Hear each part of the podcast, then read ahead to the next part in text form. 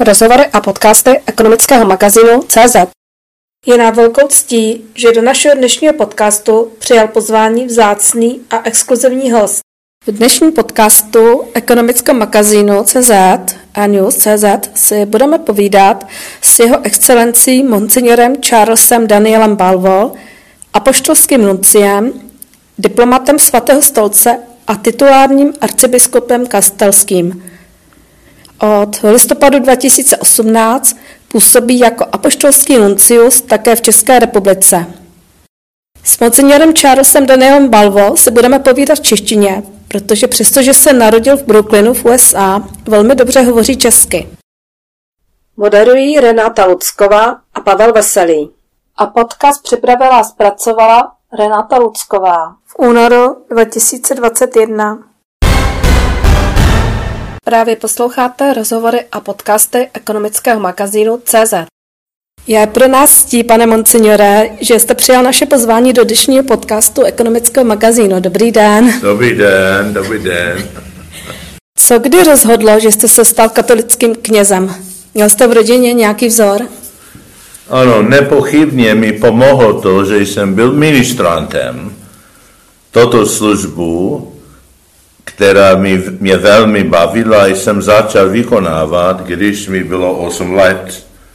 Během postního období se do programu naší farnosti zařazovala navíc jedna bohoslužba, která začínala ve 12 hodin a 10 minut. Díky této hodině se jí mohli zúčastnit lidé během polední přestávky na oběd. Také děti z farní školy byly vybízeni, aby na ní přicházeli, což oslovilo i mě. A když mi pak bylo jak 9 nebo 10 let, začali jsem během postního období chodit na mši každý den. Pozvolně jsem vnímal svou touhu nejen přisluhovat u oltáře, ale také slavit bohoslužbu jako kněz. Nebylo pro mě těžké rozhodnout se pro kněžství a mohu říci, že to byla jediná věc, kterou jsem opravdu chtěl. Přinážitost ke katolické církvi a víra hrály v životě mé rodiny velmi důležitou roli, dokonce mnohem větší, než byl náš etnický původ, jakožto potomků jirských a italských přistěhovalců. Takže životní styl naší rodiny měl na mě rozhodnutí stát se knězem velmi silný vliv. A kromě toho pro mě byli dobrým příkladem i kněží, kteří působili v naší farnosti. Knězí, který v té době měl ministranty ve farnosti na starosti, je nyní kolem 90 let a já s ním doteď zůstávám v kontaktu. Vystudoval jste obor kanonického práva. Čím se nejvíce liší toto právo od práva, které běžně známe? Na knězi jsem byl vysvěcen v roce 1976 a po šesti letech služby farního vikáře nebo kaplána ve dvou odlišných farnostech New Yorkské arcidiecéze jsem byl poslán na studie kanonického práva na americkou katolickou univerzitu do Washingtonu s tím, že pak budu pracovat na arcidiecezním církevním soudu. Ve chvíli, když jsem dokončil licenciátní studia, odpovídající magisterskému titulu, v roce 1984 mě moji představení oslovili se žádostí, zda bych nevstoupil do diplomatického služeb svatého stolce.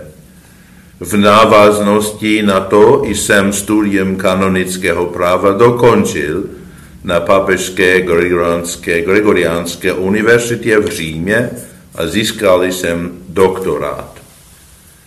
Kanonické právo se především týká vnitřního uspořádání a organizace katolické církve a na civilním právu je nezávislé, kromě několika velmi specifických otázek. Kanonické právo se opírá o staré římské právo a rozvinulo se postupně během dvou tisíciletí církevních dějin. První kodex kanonického práva byl vyhlášen v roce 1917 a později byl revidován a nově vyhlášen papežem v roce 1983. I v tomto textu došlo od té doby k některým změnám a aktualizacím, jak tomu vždycky bývá, protože zákon reaguje na různé potřeby v různé době. Ve většině případů je civilní právo v Evropě založeno na kontinentálním právu. Jehož základním znakem je zákon, kdežto ve Spojených státech, v mé rodné zemi, je právní systém založen na angloamerickém právu, zakladajícím se na právu obecném. A jak z názvu vyplývá, platí tedy i v anglickém civilním právu. Co vás tedy vedlo, že jste se stal diplomatem? Potom, co jsem dokončil filozofická studia v malém semináři v New Yorku, byl jsem poslán v roce 1972 do Říma, abych absolvoval teologická studia a prošel formaci připravující na kněství. Žil jsem v severoamerické koleji, tedy semináře pro studenty ze Spojených států, a studoval jsem na Papežské Gregoriánské univerzitě, kterou spravuje a provozuje společnost Ježíšova, jezuitský hřád. Jak už jsem zmínil, v roce 1984 mě zástupci Vatikánského státního sekretariátu požádali, zda bych nechtěl vstoupit do diplomatických služeb svatého stolce.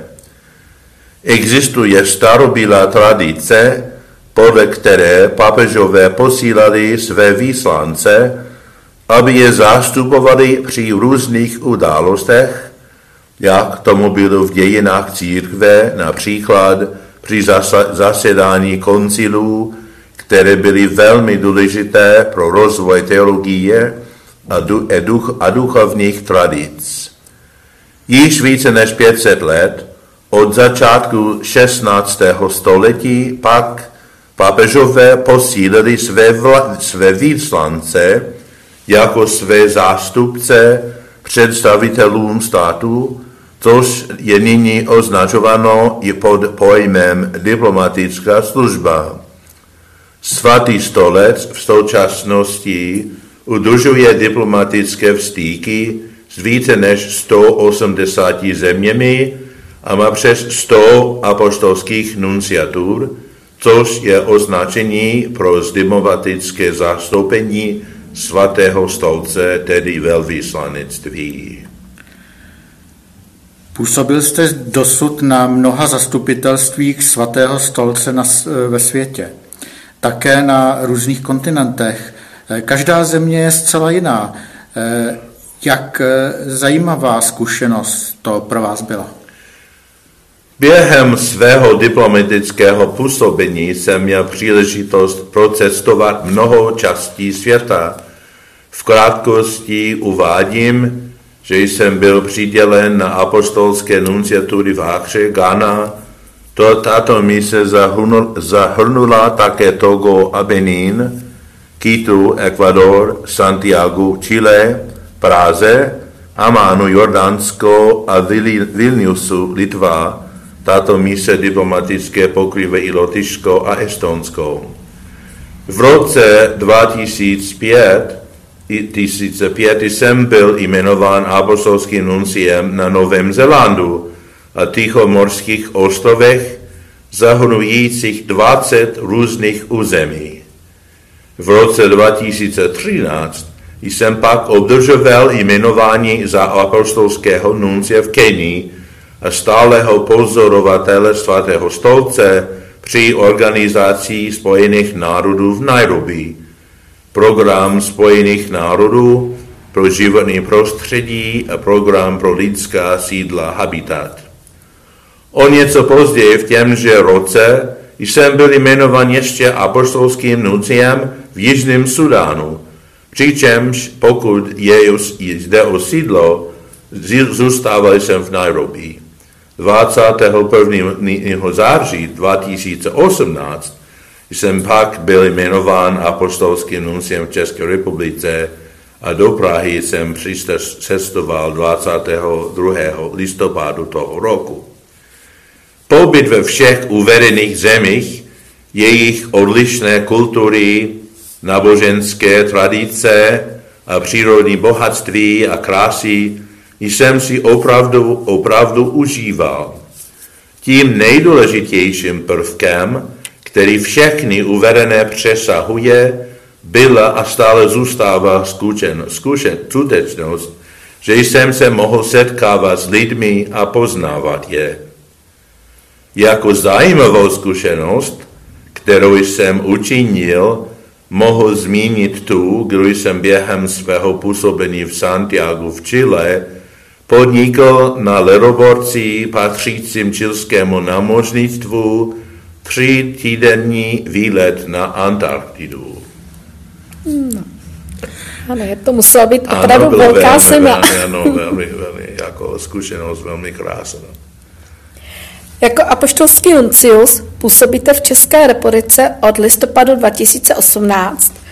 Předtím jste tu působil v letech 1996 až 1999 jako rada apoštolského nuncia Giuseppa Kopy.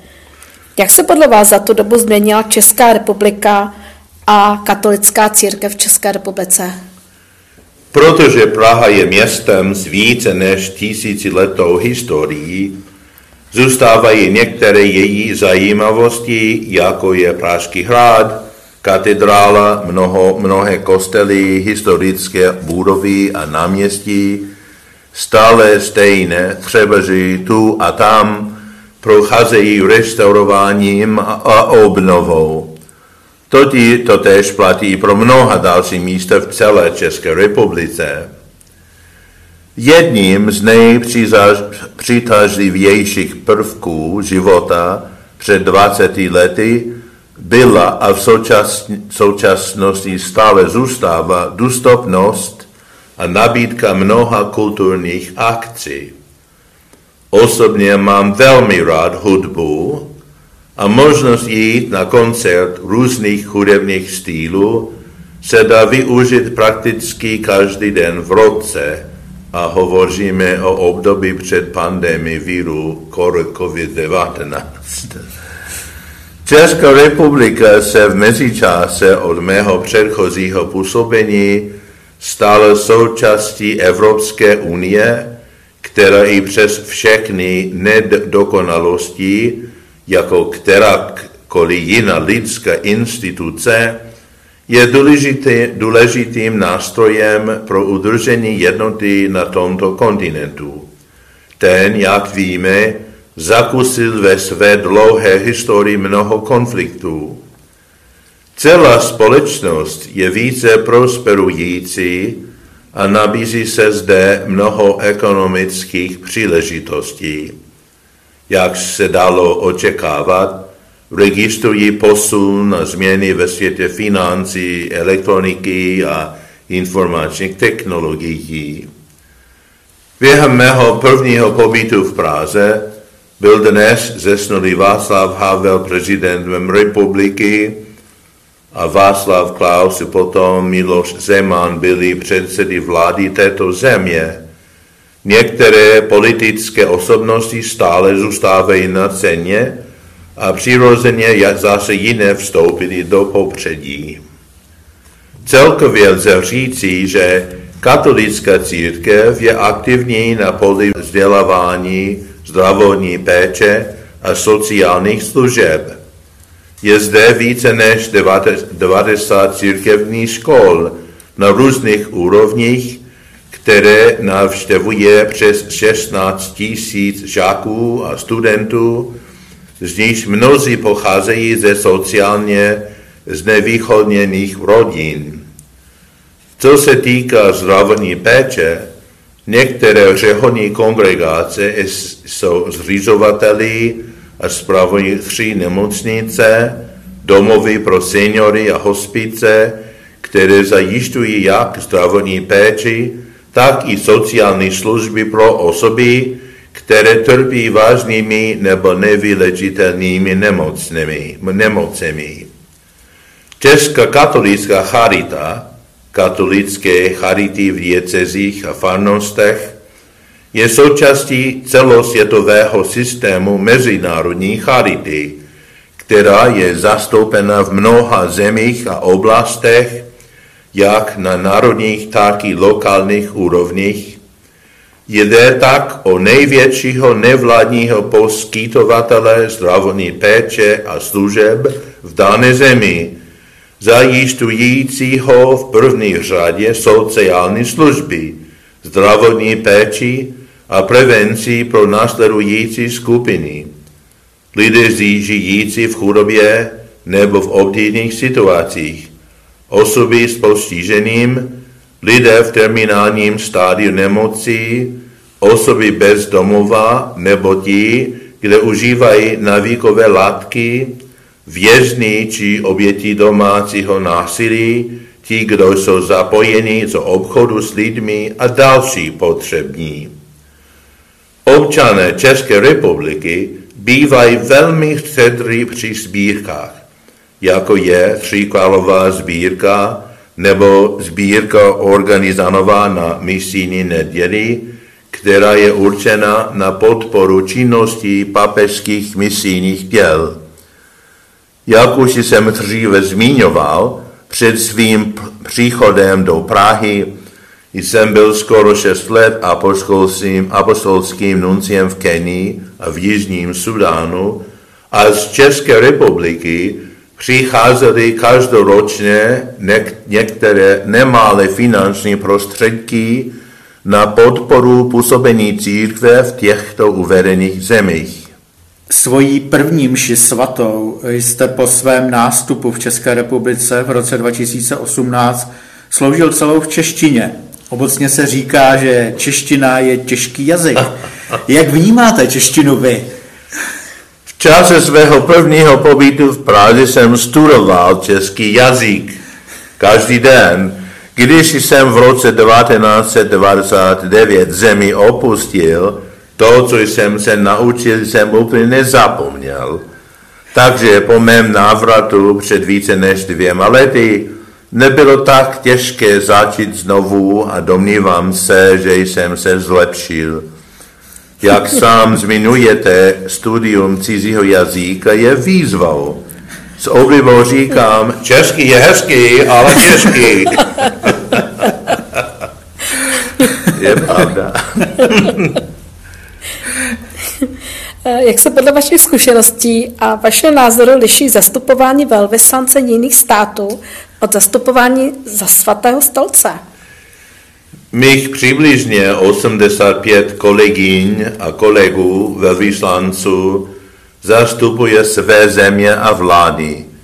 Někteří z nich prožili svou profesní kariéru v diplomatických službách Jiní jsou velvyslanci na základě politického jmenování, to znamená, že jsou v určitém vztahu s představitelem státu vlastní země a na základě toho je jim svěřeno místo velvyslance.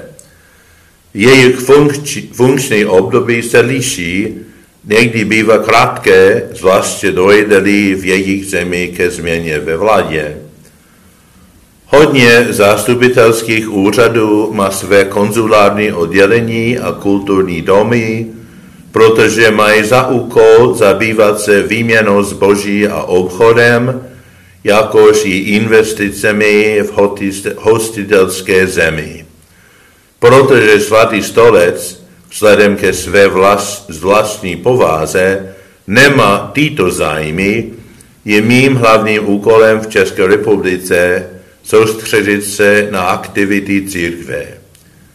Bývám zván, abych předsedal bohoslužbám na mnoha místech v celé zemi, takže si mohu udělat představu o životě zdejších lidí. Zároveň spolupracují s biskupy, kněžími, řeholníky a řeholnícemi. Právě posloucháte rozhovory a podcasty ekonomického magazínu CZ. Je podle vás Česká republika opravdu tou nejateističtější zemí, jak se o ní často mluví? Uvědomuji si, že značný počet obyvatel České republiky se nestotožňuje s žádnou náboženskou tradicí a že se obvykle ani nezúčastňují náboženských obřadů a bohoslužeb. Zároveň jsem se během svého současného pobytu zde setkal s křesťanskými společenstvími, která aktivně prožívají život z víry a účast na bohoslužbách i na službě potřebným lidem. Členové farnosti pocházejí z odlišných ekonomických a i sociálních poměrů. Představitel těch společenství, kněží, řehonící nebo věřící lajci, jsou svému úkolu zcela odaní a nasazují se pro něj. Mají velmi rádi sobě svěřené lidi a na oplátku se jim od nich dostává respektu a projevů lásky. V některých farnostech jsou věřící starší, ale v mnoha dalších se setkávám s mladšími lidmi a rodinami s dětmi. Mnohokrát jsem si všiml, že farnosti udržují velmi dobré vztahy s představiteli místní samozpravy a aktivně se podílejí na práci v mnoha sociálních, sociálních oblastech. A jaká hlavní témata obecně teď nejvíce v současnosti hýbou katolickou církví? Poslání církve, vyjádřeno jedním slovem, spočívá v hlásání Evangelia, tedy radostné zvěstí o Ježíši Kristu v každé době. Církev je povolána pomáhat lidem, aby našli Ježíše, setkali se s ním protože on stělesňuje nesmírnou boží lásku k lidstvu.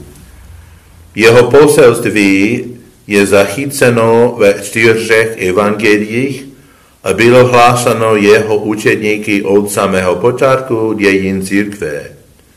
Ježíš respektoval důstojnost všech lidí, se kterými přicházel do styku, zvláště těch, kterými se v té době oprvuhovalo, nebo těch, kdo byli považováni za odsunuté na okraj společnosti.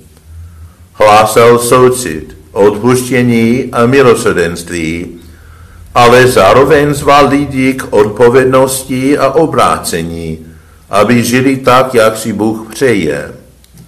Je obtížné srhnout Ježíšovo učení v jediném rozhovoru, ale jeho hlavního myšlenka a jádro spočívá k blahoslavenstvích obsažených v paté kapitole Matoušovo Evangelia, dále ve výzvě konat skutky milosrdenství, což je obsahem 25.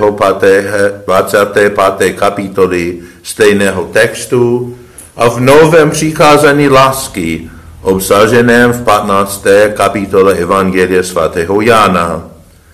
Můj oblíbený biblický text je zachycen v Evangeliu svatého Lukáše. Dva učedníci potom, co Ježíš zemřel na kříži, jdou do vesnice zvané Emauzy. Jsou úplně zdrcení tím, co právě prožili, viděli a slyšeli. Ježíš se k ním najednou připojuje, jde s nimi a vysvětlí jim smysl svého utopení a smrti. Ti dva učedníci v prvním okamžiku netušili, že je to on, a poznali ho až když se s nimi posadil ke stolu a zlo, rozlomil chléb, který společně jedli. V oné chvíli si uvědomili, jak pro ně bylo důležité, že šel s, ní, šel s nimi a že jim vysvětoval smysl písma. Tento druh zkušenosti je tím, čemu papež František nyní volá celou církev. Mluví o tom, co je, co je nazýváno výrazem synodalita, řecké synodos, znamená být na cestě s, což vyjadřuje, že každý člen církve má tuto odpovědnost a že jeden druhého má doprovázet při odhalování smyslu Božího poselství pro současného člověka. S jedním z velkých problémů současné doby je pandemie COVID-19. Jak by se měla v době této pandemie zachovat katolická církev? Pandemie víru COVID-19 otřásla všemi aspekty života, včetně života církve. Opatření, která musela být přijata v boji proti šíření víru, ochromila a přerušila obvyklé způsoby a cesty, kterými církev vykonává své poslání. Nechci dělat žádný výčet, ale mnoha bohoslužeb, konferencí, setkání a dalších aktivit bylo možné účastnit se jen ve velmi omezeném počtu nebo byly zcela zrušeny. Tato skutečnost zasáhla i program mých aktivit, který jsem se měl věnovat v uplynulém roce.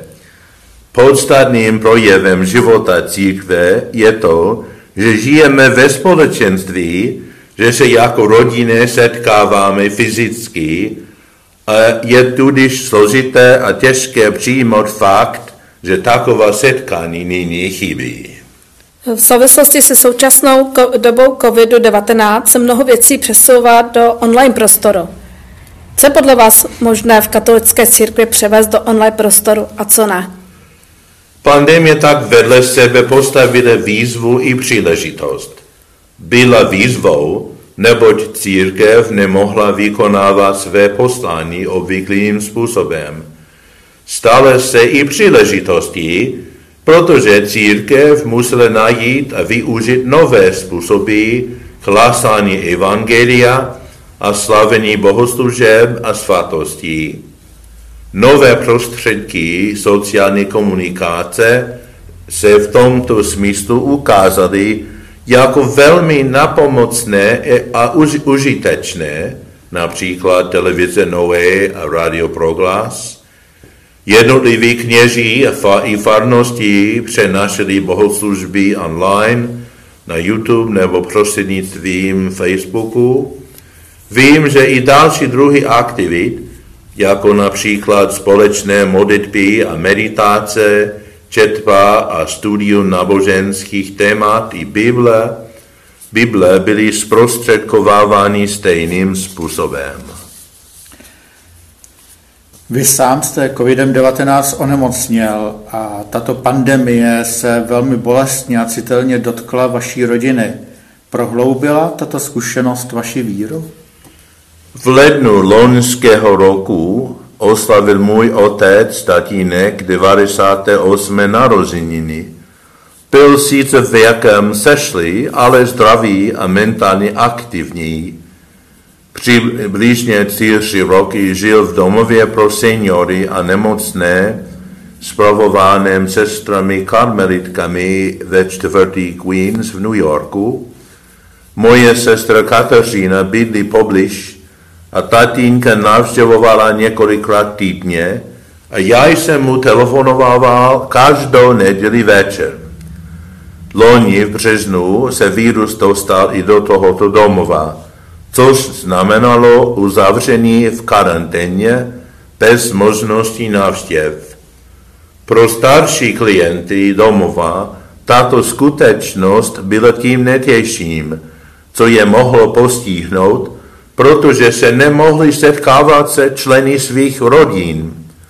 Také můj tatínek se nacházel a v, nubu, v Dubnu pak zemřel. Nebylo ani možné uspořádat pohřeb, vše se omezilo na uložení do země na hrzbitově s účastí jen velmi malého počtu lidí. byly přítom, přítomny jen moje dvě mladší sestry se svými rodinami a já všechno sledoval prostřednictvím počítače. V závěru loňského řáží jsem měl lehčí horečku, takže jsem nemohl jet do Staré Boleslavy na svatováclavskou pouť v den svatku svatého Václava. V ústřední vojenské nemocní ve Strešovicích jsem podstoupil test na COVID a jeho výsledek byl bohužel pozitivní. Takže jsem musel na 10 dní do karantény. Abych pravdu řekl, v mém případě byly příznaky nemoci velmi mírné. Nebyli jsem nijak vážně nemocný. Před třemi lety při svém působení v Nairobi jsem prožil, čemu tam říkám, zdravotní dobrodružství. Kvůli nemoci jsem byl totiž vyražený z práce na šest měsíců. Ta nemoc mě hodně naučila, zvlášť pokud jde o trpělivost i závislost na pomoci druhých a samozřejmě i o vděčnost za jejich péči. Setkáváte se také se současným papežem Františkem? Jaký je to člověk? Máte nějakou milou vzpomínku na něj? Ano, nebo s ním? ano, určitě. S papežem Františkem jsem se setkal vícekrát. On sám vítá příležitosti, kdy může osobně poznat ty, kdo jej zastupují, což v mém případě bylo hned několikrát při osobní audienci, Státní sekretariát pořádal v letech 2013, 2016 a 2019 setkání papežských vyslanců, je nás něco málo přes 100, při nich jsem měli možnost být s ním na audienci, kterou nám jako skupině poskytl a v jejím závěru ho mohl každý z nás pozdravit osobně. Mé nezapomenutelné setkání s papežem Františkem se odehrávalo během jeho první pastorační návštěvy na africkém kontinentu, tedy v Nairobi, Kenya, Kampale, Uganda a v Bangi, Středoafrická republika. Konkrétně v Nairobi byl od 19. 5. do 19. 6. listopadu 2015 a bydlel přímo na apostolské nunciatuře. Na nunciatuře. Byly to opravdu vzrušující okamžiky, ve kterých jsem měl jedinečnou příležitost být mu na blízku, zvláště při stolování, kdy jsem mu mohl popisovat situaci v Kenii a především v Jižním Sudánu, kde lidé tolik trpěli a stále trpí. Jak dobře víte, papež je jezuita, řeholník a v důsledku toho je jeho vkus i životní styl velmi prostý. Ještě chci připojit jednu vzpomínku, která o osobě svatého otce mnoho vypovídá. Jak jsem řekl, v roce 2018 jsem prožil zdravotní dobrodružství a skoro tři měsíce jsem strávil v rekonvalescenci v Římě. Jednoho dne mi papež zavolal mobilní telefon. telefonátu, který trval několik minut, mi vyjádřil svou duchovní blízkost a podporu. Velmi mě to dojalo. Krásně.